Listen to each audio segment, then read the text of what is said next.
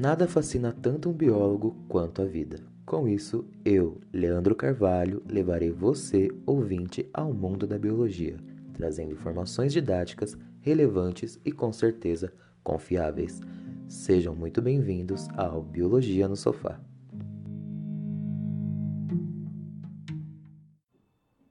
Sejam muito bem-vindos ao terceiro episódio do Biologia no Sofá. O tema é o cientista na cena do crime.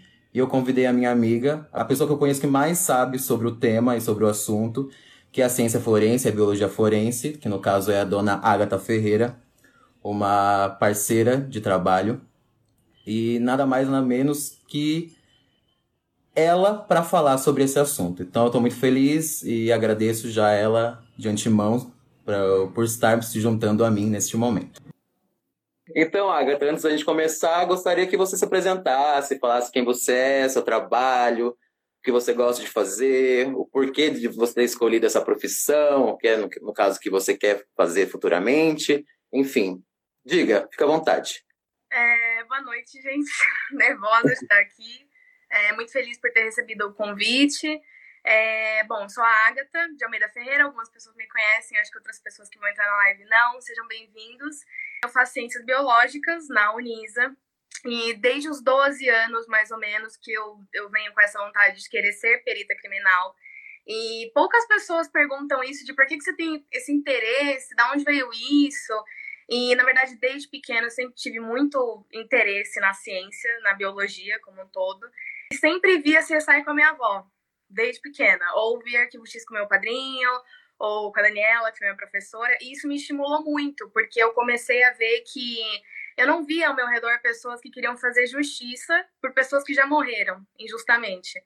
E isso começou a me motivar muito, tanto no ensino médio, inclusive foi o tema do meu TCC, investigação criminal, até quando eu entrei na Unisa e descobri a botânica forense com o meu orientador, Paulo Afonso, surgiu meu interesse. Primeiro eu vim baseada nas séries de TV e quando eu vi que eu queria isso, eu comecei a tentar me colocar de frente com a situação e comecei a fazer cursos, enfim. Teve uma, uma coisa que a gente estava conversando, né, sobre as nossas pautas, e obviamente temos que pr primeiro falar o que é ciência forense. Muitas pessoas não sabem o que é ciência forense, pode saber o que é um perito criminal, mas não exatamente o que ele faz ou qual é essa área, né? Sim, então, é... na verdade acho que é importante primeiro a gente ter noção de que o forense vem de foro, que é relacionado à parte judiciária, judiciária, justiça. Então, a biologia forense é justamente o uso, a aplicação da biologia na justiça, por isso que é biologia forense. E realmente, muitas pessoas falam assim: nossa, mas você vai fazer biologia? Será que você não tinha que fazer direito para ser perita criminal?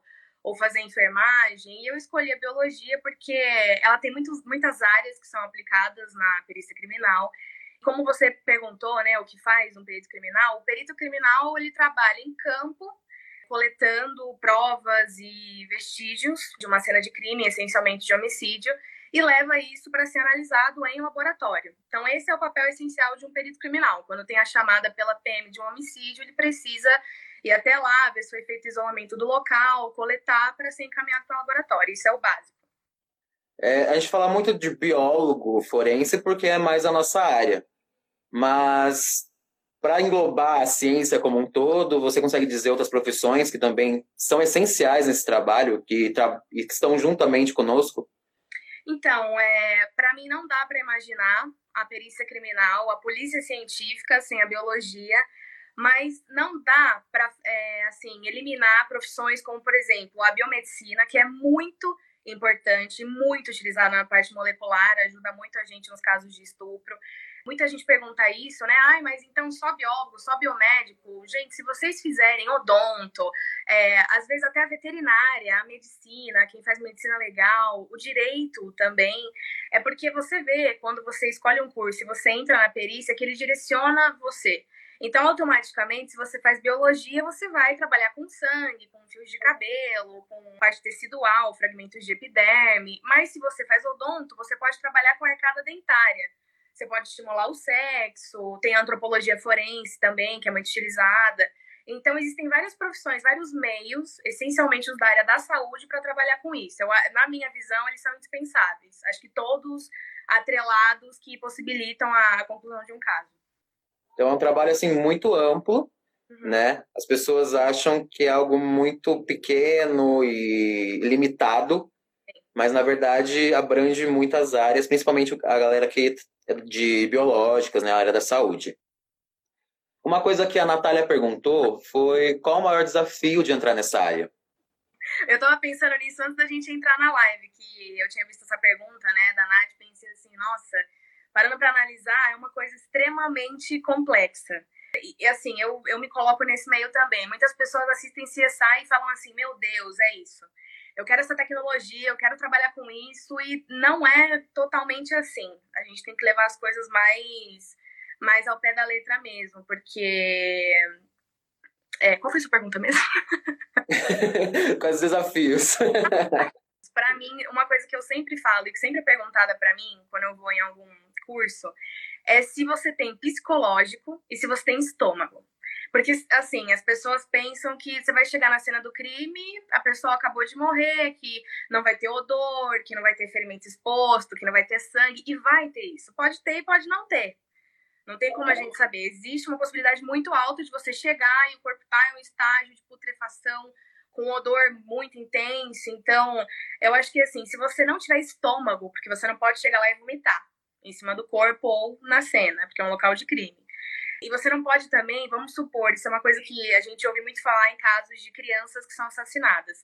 Se você chega e vê uma criança que foi assassinada ou um senhor de idade, óbvio que isso vai abalar você psicologicamente. Só que você não pode começar a chorar e falar, não, eu tô abalada, eu vou ter que ir embora, depois eu volto. Não existe isso de depois eu volto, é na hora.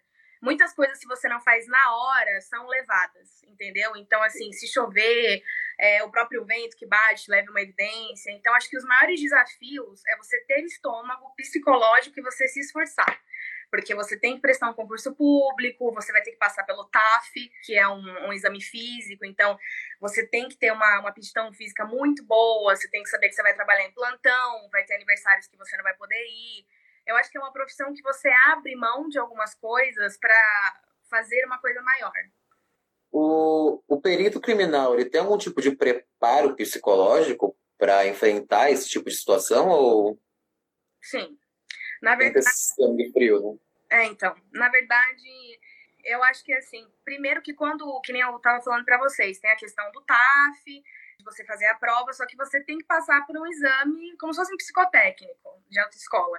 Porque eles vão analisar se você tem algum distúrbio mental, se você tem ansiedade, se você é muito emocional. Não que sejam coisas que barram. Se você souber controlar, tudo bem. Só que assim, a maior parte dos policiais que eu já conversei, ou peritos, todos passam por um psicólogo.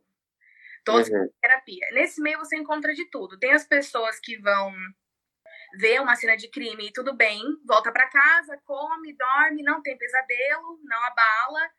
É, eu acho que isso tem muito a ver também com uma questão de, de psicológico, da pessoa realmente ser preparada, não somatizar. Mas o ideal é que tenha um acompanhamento, sim acho que agora a gente pode trazer um pouco mais para a biologia, né? Quais são as áreas que são mais essenciais dentro da perícia, mas que seja envolvido com biologia? Talvez zoologia, botânica. Fala um pouquinho mais sobre cada, cada segmento né, da biologia dentro da perícia criminal. Tá. É, na verdade, assim, quando eu comecei a fazer biologia, existe essa coisa de ah, biologia forense. Então é só fazer biologia forense é, a biologia forense é como, se ela, é como se ela abraçasse as áreas, não é uma coisa só. Porque na biologia forense você vai ter a zoologia forense. Então você pode utilizar isso muito contra crimes em relação a animais, por exemplo. E você vai ter a genética forense, que você vai ter que utilizar em casos de estupro, em casos de abuso sexual, no qual teve um homicídio em seguida. É, você vai ter a botânica forense, que atualmente não é muito conhecida, no Brasil, mesmo que tenha sido essencial em um dos casos que já já a gente vai falar, a palinologia forense, que é dentro da botânica, só para investigação relacionadas a grão de pólen, esporos. Então, é muito importante, só que é uma coisa que ainda não é muito é, estudada ou discutida. E acho que uma área que é muito forte, que a maior parte das pessoas escolhe quando entra na biologia forense, é a genética a biologia molecular como um todo, porque é o que você precisa de fato, além, obviamente, da papiloscopia e de uma série de outros fatores que são analisados, é o que você precisa para comprovar se foi uma pessoa ou não, porque você está lidando com análise de DNA. E uma coisa que sempre é falada até nas séries de TV é que as digitais elas são únicas. O seu DNA é único. Então, acho que não tem nada que prove mais quem foi o culpado por um homicídio do que a genética forense dentro da biologia. É, o Luiz Nali, né, o professor Luiz Nali, até perguntou para a gente, especialmente para você no caso, é. Quais os principais desafios atuais atrelados à biologia molecular na solução de crimes. Então, na minha opinião, como é justamente relacionado à, à análise de DNA que a gente estava comentando, eu acredito que um dos maiores desafios é ter equipamento, ter uma monetização para investir nisso, porque um exame de DNA, um teste de paternidade não fica pronto em duas horas ou um dia. É, eu já vi casos que, assim, para ser concluído, para ser fechado, para prender a pessoa, precisava na, da análise de DNA e demorou, assim, seis meses para ficar pronto. Em seis meses, muita coisa acontece. E eu acho que é notável que não existe um, um investimento. Assim, a gente tem tecnologia, obviamente, tem material, só que eu acho que nessa questão da genética ainda falta muito. É um investimento que os Estados Unidos, por exemplo, já faz muito. Então, eu acho que essa questão de exames que são mal analisados, que são mal coletados, ou você não ter o equipamento para analisar, não ter tantos laboratórios é, ou até instituições assim para a polícia científica, é uma coisa que barra muito. Para mim, a questão financeira é o maior desafio. E a biologia molecular, a genética, enfim, ela começou a ser mais utilizada há pouco tempo, né? Dentro da perícia. Porque antes muitos casos não eram solucionados graças à falta de tecnologias e de ciência relacionada à biologia molecular, enfim, para estudo de DNA, por exemplo. Tem até aquele caso que a gente comentou sobre o, o cara que morava nos Estados Unidos foi acusado de duplo homicídio.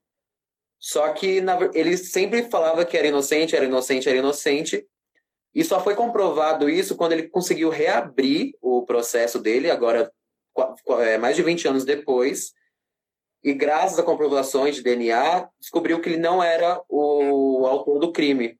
Só que isso demorou quase 30 anos para ele ser liberto. Inclusive, ele processou os Estados Unidos e tudo mais. Então, a importância da biologia molecular e da genética é extremamente é, essencial nesse caso, nesse papel. Sim. quando se trata da perícia criminal, né? É porque, na verdade, acho que eu já vi, eu vi vários casos, são muitos casos, né? Assim, para lembrar data e nome é meio complicado, mas eu já vi casos que chegou a ponto da pessoa morrer, assim, cadeira de força, eletrocutada, ou até por, por intravenosa, né? Que tinha também bastante nos Estados Unidos, e depois de anos depois de 40 anos, entra um policial que quer se dedicar a casos antigos e aí ele refaz a análise de DNA ou ele de repente interroga novamente as pessoas relacionadas e descobre que não foi aquela pessoa. Só que aí às vezes já é tarde demais.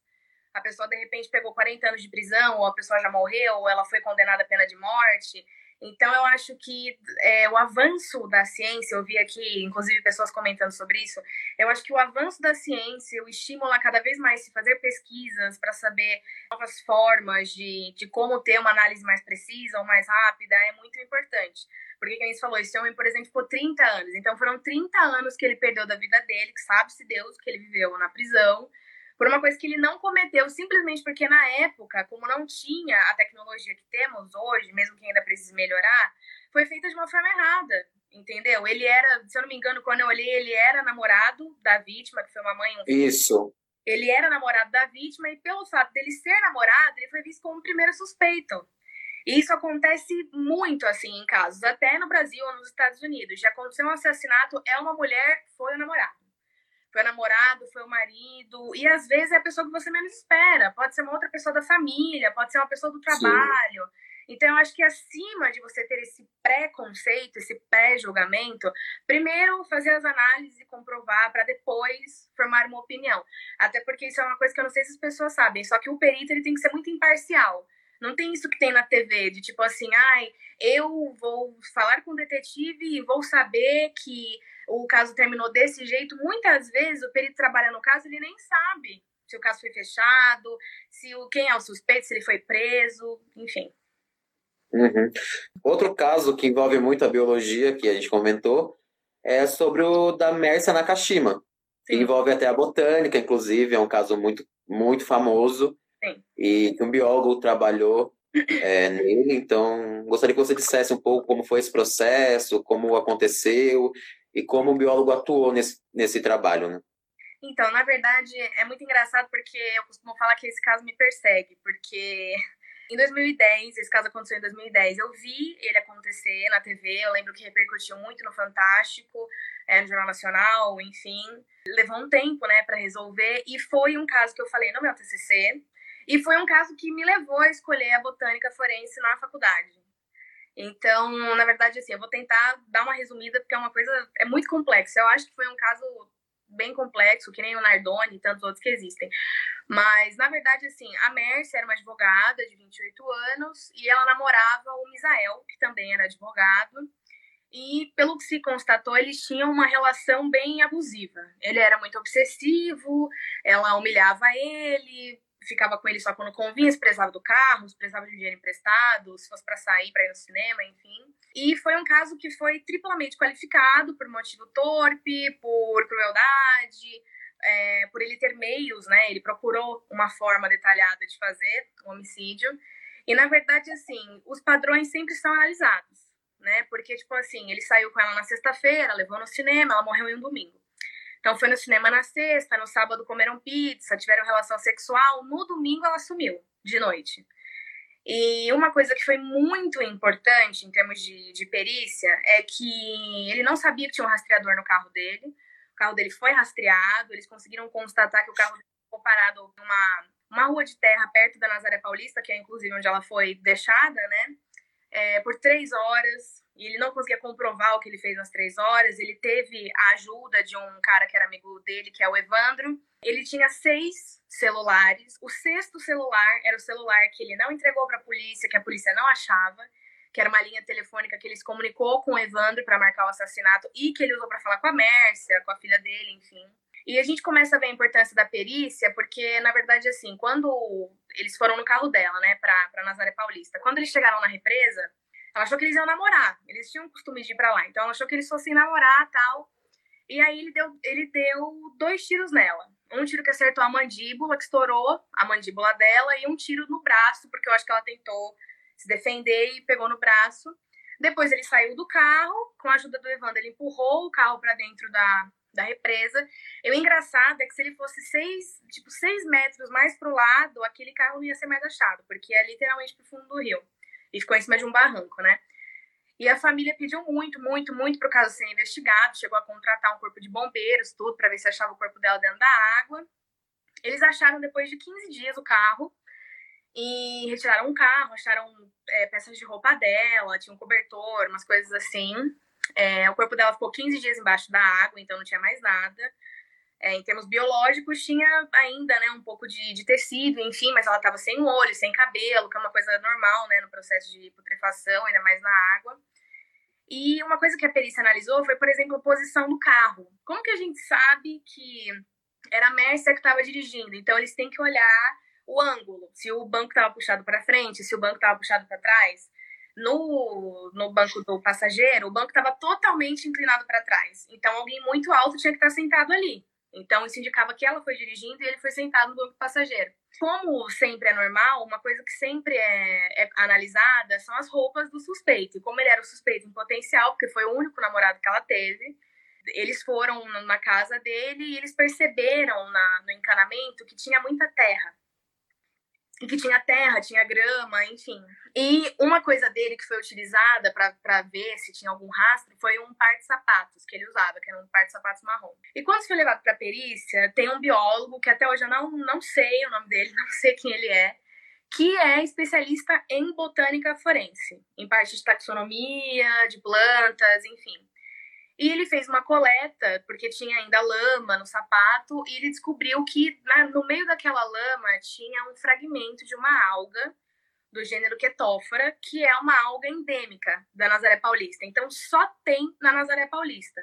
Então isso colocava ele ativamente na cena do crime. Não tinha como falar que foi outra pessoa, porque é uma evidência biológica, porque foi um fragmento vegetal que ele conseguiu, através da taxonomia, correndo chaves, enfim, que é muito importante, descobrir o gênero, descobrir a espécie e descobrir o endemismo. Por isso que eu sempre comento e comentei aqui com vocês que eu acho que é uma área que tem que ser mais incentivada. Porque se não fosse por isso, ele não teria sido preso. Ele pegou 20 anos de prisão. Então, é mais ou menos isso. é um caso bem complexo, na verdade, né? Bastou o conhecimento de uma alga, de um botânico, no caso, que já ajudou boa parte a ser resolvido. Então, é importante que mais pessoas se interessem pela área, não somente da botânica, mas de outras áreas que englobam a biologia e a ciência forense de uma forma geral, para ajudar a solucionar esses crimes. E eu vi umas pessoas uhum. comentando aqui sobre o que você quer fazer depois, terminar a faculdade, se quer fazer uma pós, enfim. É, aí você já pode falar, inclusive, sobre como funcionam os cursos de graduação na área como que é no Brasil, como é no exterior, se tem ou se não tem, ou cursos paralelos, enfim. Tá. É, então, estou fazendo bacharel, estou no último ano do bacharel, e essa é uma pergunta que eu fiquei me fazendo por muito tempo, de, meu Deus, quando eu terminar a faculdade, eu faço uma pós, eu faço um intercâmbio, o que que eu, o que que eu faço? E, na verdade, assim, eu vi que existe pelo IPBJ, que é um instituto ao lado de Ribeirão Preto, uma pós-graduação em biologia forense. Então eu quero muito fazer essa pós-graduação. Eu vi que tem em Ribeirão Preto, que tem na Estácio e que tem no Rio de Janeiro, então ainda não sei onde eu vou fazer. É... E eu pretendo fazer essa pós. Ainda estou vendo para qual área que eu vou. Eu tenho muito interesse, muito amor pela botânica forense, então acho que é muito provável que eu, que eu me ligue a essa área de alguma forma. E em questão assim de graduação, não tem graduação aqui de biologia forense tá? Não tem. E, e, na verdade, assim, a Estácio, acho que foi uma das poucas faculdades que eu vi que oferecia esse, esse curso de pós-graduação, que eu acho muito importante todas as faculdades terem, porque é uma coisa que se liga a todas as áreas da saúde, e é muito difícil de achar. E, inclusive, a gente tenta muito colocar isso na Unisa, né, através da Semana da Bio, sempre falando, ou do Você na Unisa também, né, sempre falando da biologia forense. E, assim, lá fora, que nem você perguntou, nos Estados Unidos, existem cursos da, da polícia, na própria polícia de Nova York, tem um curso na Flórida, que é justamente para você se ambientar com a profissão. Então, você sai a campo com as pessoas, mesmo que é uma coisa que não tem no Brasil. É, não dá nem como estagiário para você entrar no carro de um perito criminal e falar: vamos lá, vamos para a cena do crime, eu quero ver como que vai ser. Isso não é permitido, a não ser que você trabalhe, já tenha passado no concurso, enfim. Então, eu pretendo realmente fazer um curso, uma pós em biologia forense, em um desses lugares que eu falei. É muito importante fazer cursos paralelos, então eu faço cursos de tipo assim, 8 horas, 10 horas, que eu faço pela Helix Curso, que é muito bom. Eu já fiz vários aqui em São Paulo, de psicologia criminal, é, da própria análise em local de crime. Eu já fiz uns quatro desses. Eu sempre faço mais porque eu acho que é um trabalho muito difícil, então quanto mais você souber, melhor. E eu vi uma pessoa perguntando aqui como levar isso a pessoas pobres, essas informações a pessoas que não têm acesso à internet. É, na verdade, é o que eu acabei de comentar com você. Eu acho que falta muito por parte de, seja universidade ou escola, conversar sobre o tema. É, milhares de pessoas morrem em São Paulo por ano, assim, é uma coisa que é uma taxa alta, querendo ou não, mensalmente, anualmente, não só em São Paulo, mas também nos Estados Unidos e em outros lugares do mundo. E é uma coisa que se é pouco estudada, ou se é estudada é por causa das séries de TV. Com muito favor e muito, muito aberta, sempre falei isso, a levar isso para as escolas. Então, vamos fazer o que a gente está fazendo aqui, vamos fazer uma live para falar sobre isso, vamos ir em uma escola e fazer uma palestra em um dia da semana, vamos tentar conversar com uma faculdade para colocar um curso, podia ser uma matéria letiva, de repente, entendeu? Então, é isso que eu acho. É, mas é realmente importante, porque eu, por exemplo, só descobri sobre a biologia forense ou a ciência forense quando eu justamente entrei na faculdade. Porque antes eu sabia que era um perito criminal, mas não sabia o que ele fazia exatamente, ou o que era a ciência forense, o que significava forense, né? São termos e coisas que são importantes, mas que infelizmente não são ensinadas. Eu, no ensino médio, no ensino fundamental, não tive acesso a esse tipo de informação. Felizmente agora estou tendo, e é por isso que justamente estou tentando transmitir isso para outras pessoas e te convidei. Você já falou um pouquinho sobre essa questão do, dos cursos de graduação, tanto no Brasil quanto no exterior, mas vamos falar também da cena no crime mesmo, tanto no Brasil quanto no exterior. Como é feito? Tem muita diferença? É questão de equipamento? É questão de verba? Como funciona tudo isso entre o Brasil e o exterior? Então, na verdade, é, acho que isso remete muito ao que a gente estava falando no começo, né? De a gente vê muito. Eu sempre vou falar das séries de TV, gente, porque não tem como fugir delas em questão de, de exemplos, assim, para vocês. Mas, assim, no, eu não tive ainda o privilégio de conhecer os laboratórios da Polícia Científica, que fica lá no Butantã, que é a, a sede mesmo, né, da Polícia Científica. Mas, assim, por vídeos que eu vi, até no vídeo da Liga, que foi uma das indicações que eu dei aqui para vocês, parece que, assim, é eles fazem o trabalho corretamente, existe material para isso, só que é o que eu falei, a gente ainda tem muito problema de, demo, de demora em análise, é, ou às vezes falta pessoal por diversas crises que a gente teve tá tendo ainda no Brasil. Mas o que eu falo da questão de faltar um apoio financeiro que se compara aos Estados Unidos é porque lá é, você coleta uma digital e você joga no sistema de um jeito muito mais rápido com material, de repente com um produto, porque aqui existem vários tipos de pó para coletar uma digital em superfícies diferentes, né? Então lá não, lá eles têm uma máquina, um instrumento que eles saem, pode estar em qualquer lugar, que eles vão conseguir coletar, já vão analisar na hora. E aqui tem essa dinâmica de ter que passar lá, a digital nem sempre é perfeita, que nem a gente vê na série de TV, às vezes são digitais parciais. É, e é uma coisa que também vai demorar para ser analisada, se a pessoa não está no sistema, nunca foi presa, nunca foi multada, enfim, ou é indigente, não vai aparecer, a gente não vai conseguir saber quem é. Então, eu acho que essa comparação é muito feita, porque nos Estados Unidos eles abrem muito as portas. Eu dei uma pesquisada, eu vi que em quase todos os lugares tem na faculdade um curso de cinco anos para biologia forense, para quem quer ser um CSI, que lá eles chamam de CSI mesmo. Então, tem em Nova York, tem no Oregon, tem na Califórnia, e assim vai. E aqui a gente tem muito pouca referência disso. E eu, eu, eu fico muito orgulhosa, assim, de ver que é uma coisa que hoje as universidades estão tentando buscar, que a gente tenta buscar é, na Semana da Bio, no Você na Unisa, como eu falei. E eu sou muito grata por a gente ter esse espaço e esse momento com as pessoas. Eu vejo que realmente tem muita gente que se interessa, se emociona. Então, é, eu acho que é importante cada vez mais difundir isso para a gente sair um pouco da sombra dos Estados Unidos, entendeu? Os Estados Unidos é o melhor, eles têm investimento, eles têm milhares de laboratórios, e a gente tem o quê? Ah, a gente também tem umas coisas, então acho que tem que melhorar muito nessa questão.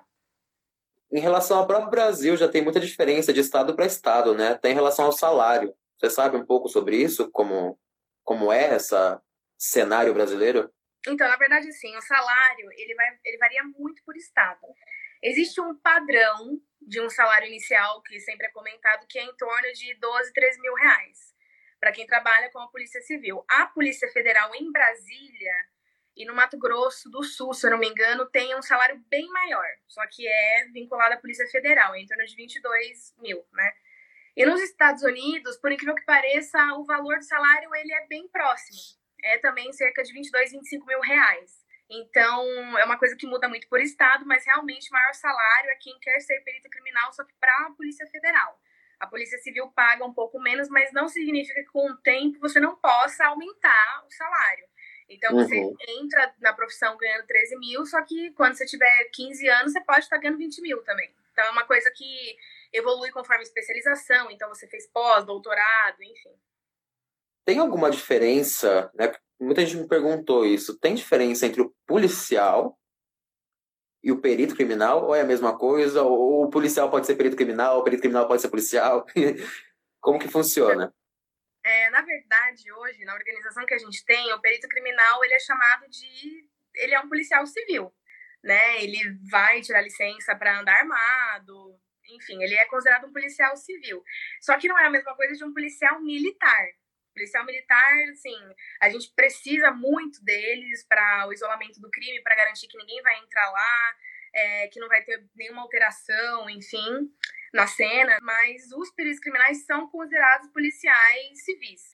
É, hoje existe assim uma luta para se separar e não chamar mais o perito criminal de policial civil e ser um policial científico, porque existe a polícia científica, a unidade da polícia científica no Butantã, uhum.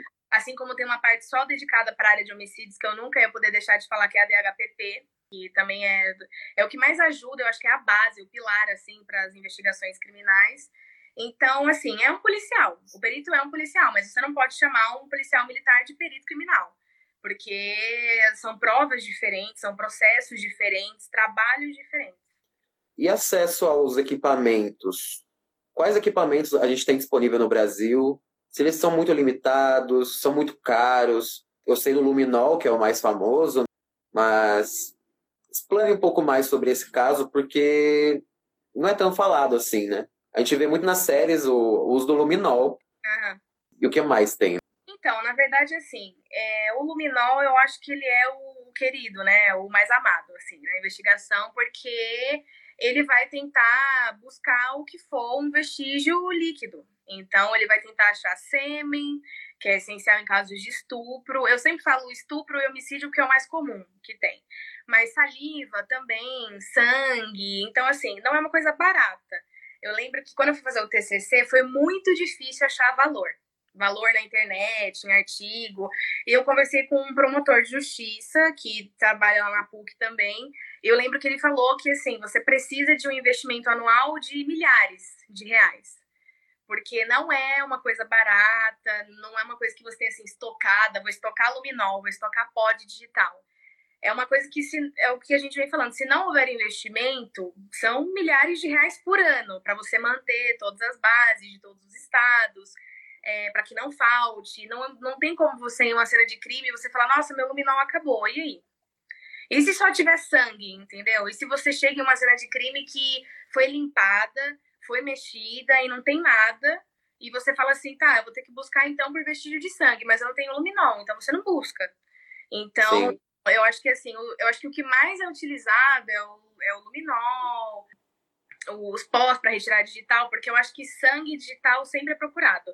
O que for vestígio biológico em termos de fornecer DNA e uma digital, eu acho que é o que é mais utilizado mesmo. E tudo que você for utilizar para coleta né? Então, os swaps, os, os cotonetes que eles usam, aqueles plásticos para envelopar né, o vestígio, a maleta do perito em si, que vai ter tudo, então você precisa de tesoura, e assim, são coisas básicas. A gente está falando de investimento em milhares de reais para é, para luminol, só que, por exemplo, se você vai, se é um caso para uma pessoa que tem algum distúrbio mental e decidiu enrolar alguém em um arame, se você não tem um alicate, você faz o quê? Tem que mexer no corpo, entendeu?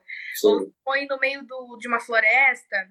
Imagina um assassinato no Curucutu, por exemplo, de madrugada, às três da manhã. Se não tem uma lanterna, você não faz nada. A luva, que é uma coisa essencial, a máscara, que hoje é essencial em todos os sentidos, né? Então, eu acho que é, de qualquer forma tem um custo, seja esse material básico ou esses materiais mais só que a gente compara com os Estados Unidos porque é um investimento que eles fazem. Eles sabem que é milhares de dólares, só que eles fazem um investimento.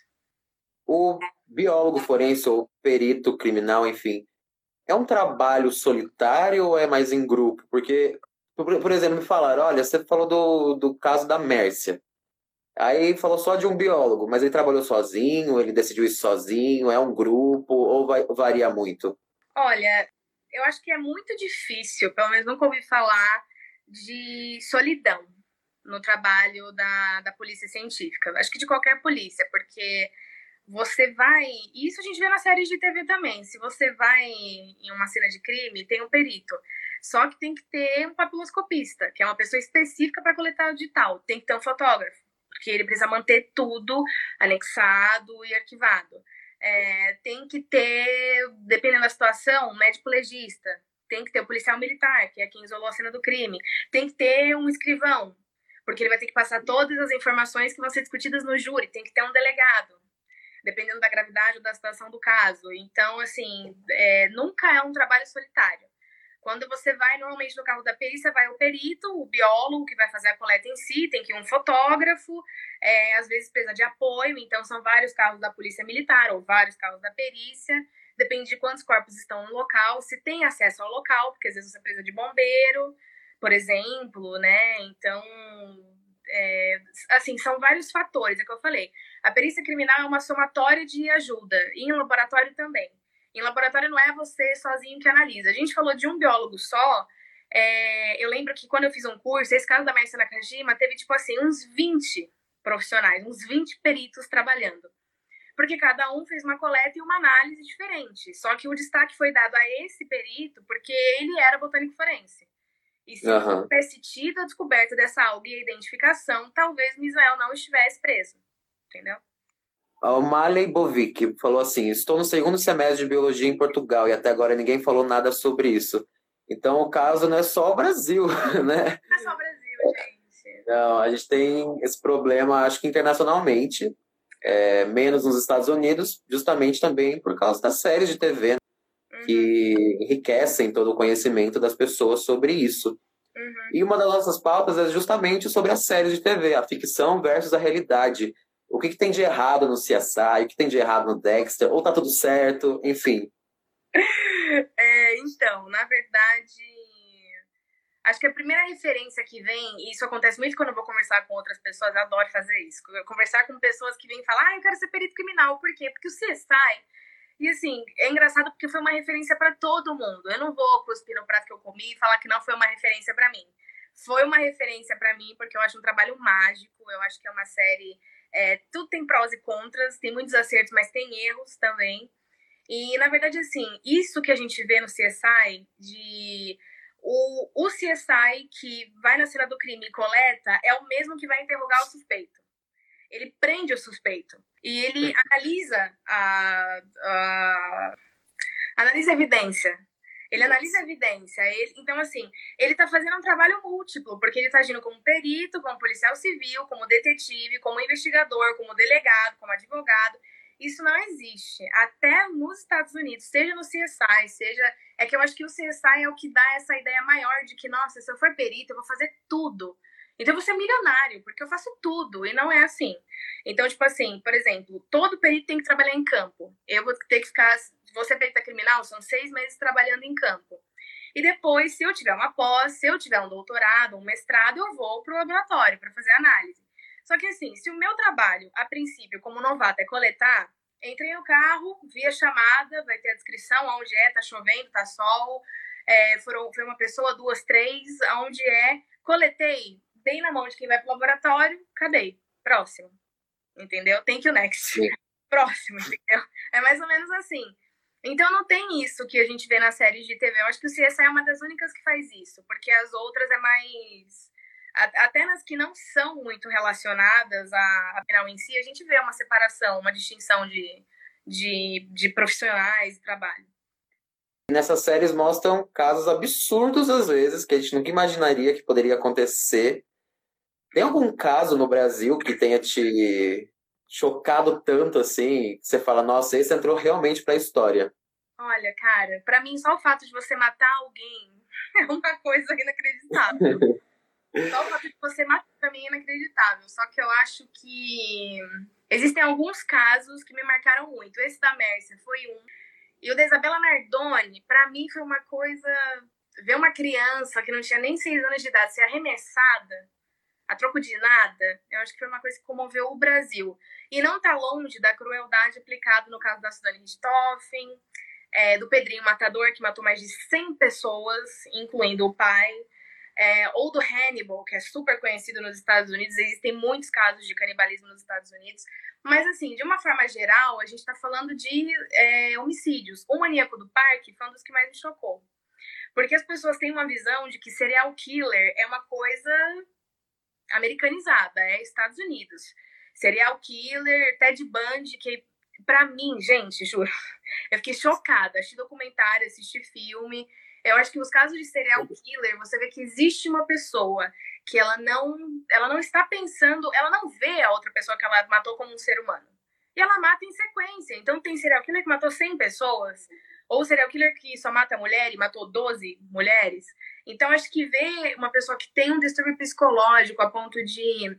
A gente costuma falar que tem um padrão de serial killer, né? Eu não sei se alguém perguntou, mas acho que é muito importante falar. Então, existem indícios. Então, se ele é muito egocêntrico, que a gente classifica como sociopata, né? Quando ele é muito egocêntrico, ou se ele fazia xixi na cama, se ele torturava animais, e ver que para ele isso é o normal, enquanto para a gente o normal é não cometer um crime, para ele o normal é matar pessoas por uma frustração interna, para mim os casos que mais me chocam são de serial killer. No Brasil, acho que o do maníaco do parque eu fiquei muito chocada de ver que ele realmente ele chegou a ser canibal também, ele comia parte das vítimas, ele é, cometia necrofilia, ele tinha relação com o corpo depois da morte, um corpo que estava há 15 dias em decomposição. E fora do, do Brasil, nos Estados Unidos, acho que o Ted Bundy. Para mim, são os dois mais psicopatas A Diná tinha mandado uma pergunta até que engraçada pra gente. Sobre. Ah, cometi um crime.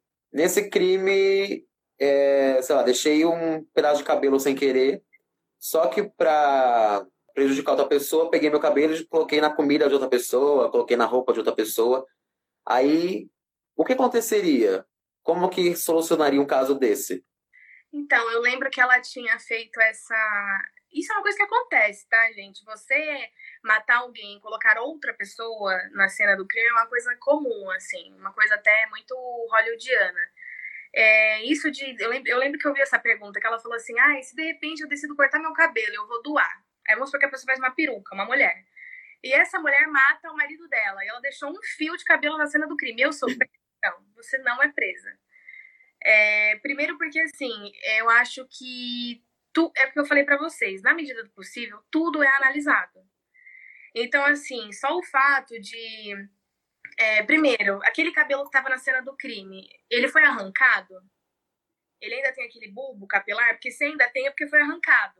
Então, se foi arrancado, teve uma discussão. Então, se teve uma discussão, a pessoa que é suspeita tem alguma lesão? Tem algum indício nela que ela participou de uma discussão. Então, acho que assim, como tudo é analisado, é que nem isso tem muito a ver com pessoas que ultrapassam aquela linha amarela que a gente vê na cena do crime para tirar foto ou ver, porque a gente se impressiona, né? Então quer ver, quer olhar, quer ver o que aconteceu. E tem gente que às vezes pega nos objetos, então a arma tá no chão o cara pega e fala: "Nossa, uma arma", e a digital dele ficou ali. Então, tudo isso é analisado. Se você deixou ali, provavelmente você vai ser chamado. Em questão de análise de DNA, biologia molecular, você vai ser chamado. Vai ser contestado. Só que assim, como foi uma questão de, de repente, esse caso que ela falou, dei o cabelo pra fazer uma peruca, os caras vão procurar você, vão ver que você tem álibi, que você não tem ligação com a vítima, então você não vai ser presa. Se essa é preocupação, gente, dou o cabelo pra fazer peruca que vocês não vão ser presos, não tem problema. Só não inventa de numa cena do crime pegar nas coisas, cuspir no chão, se cortar e jogar o sangue, porque aí realmente fica difícil defender. A arroba Drizesdrude perguntou uma coisa interessante. Eu queria saber se existe realmente a possibilidade de um crime perfeito. Ai, gente, essa pergunta me assombra. É, foi uma coisa que eu discuti no TCC do ensino médio também. Na verdade, assim, isso é uma coisa que vai muito de opinião. Então, vou dar a minha opinião. Para mim, não, que nem o caso do Jack Stripador, que todo mundo já ouviu falar. Ele nunca foi pego. Ninguém sabe quem é. Só que assim, não se aplica, não adianta falar, ah, o caso do Jack Stripador, o cara é o cara. Nossa, ele foi muito inteligente. Gente, ele esnobava da polícia. Ele mandava pedaços das vítimas pra polícia e mandava, ó, aqui, beijos para vocês. Ele esnobava. Só que isso é uma coisa de 1900 e bola. Então não tinha peritos criminais para coletar, investigar e colocar numa análise de um microscópio, não tinha nada disso. Então, acho que assim, não existe crime perfeito. Existem falhas de, de execução no trabalho. Então, assim, tem muito isso de, tipo assim, coletou, coletei errado, é, fui guardar. Tem, a, o material tem que ser isolado, entendeu? Vai tudo com número de série para saber de qual caso é. Tem que ser arquivado corretamente, tem que ser analisado corretamente. As pessoas que estão ali têm aptidão para analisar? Sabe? Então, tipo assim, foi uma coisa que muita gente pegou, foi uma cena do crime que foi muito, que eu falei para você, né? Muita gente mexeu ali, tirou coisa do lugar. Então, acho que assim, não existe crime perfeito, existem falhas de investigação. Mas crime perfeito não. Acho que dá para falar sobre algumas indicações, porque acho que tem uma, uma vasta vastas possibilidades para você pesquisar sobre em várias mídias. Eu, infelizmente, hoje é a primeira vez que eu não tenho indicações. Porque você, eu pedi pra Agatha mandar para mim as indicações dela e ela mandou tanto que eu falei, gente, o que eu conheço ela já falou. Uhum. Então eu vou deixar por sua conta ah. para falar sobre essas indicações e explicar um pouquinho sobre elas, basicamente. Bom, na verdade, assim, é, começando pelo básico, eu lembro que o Leandro falou assim, ah, e tem artigo, gente, eu não. Perdão, assim, eu realmente não.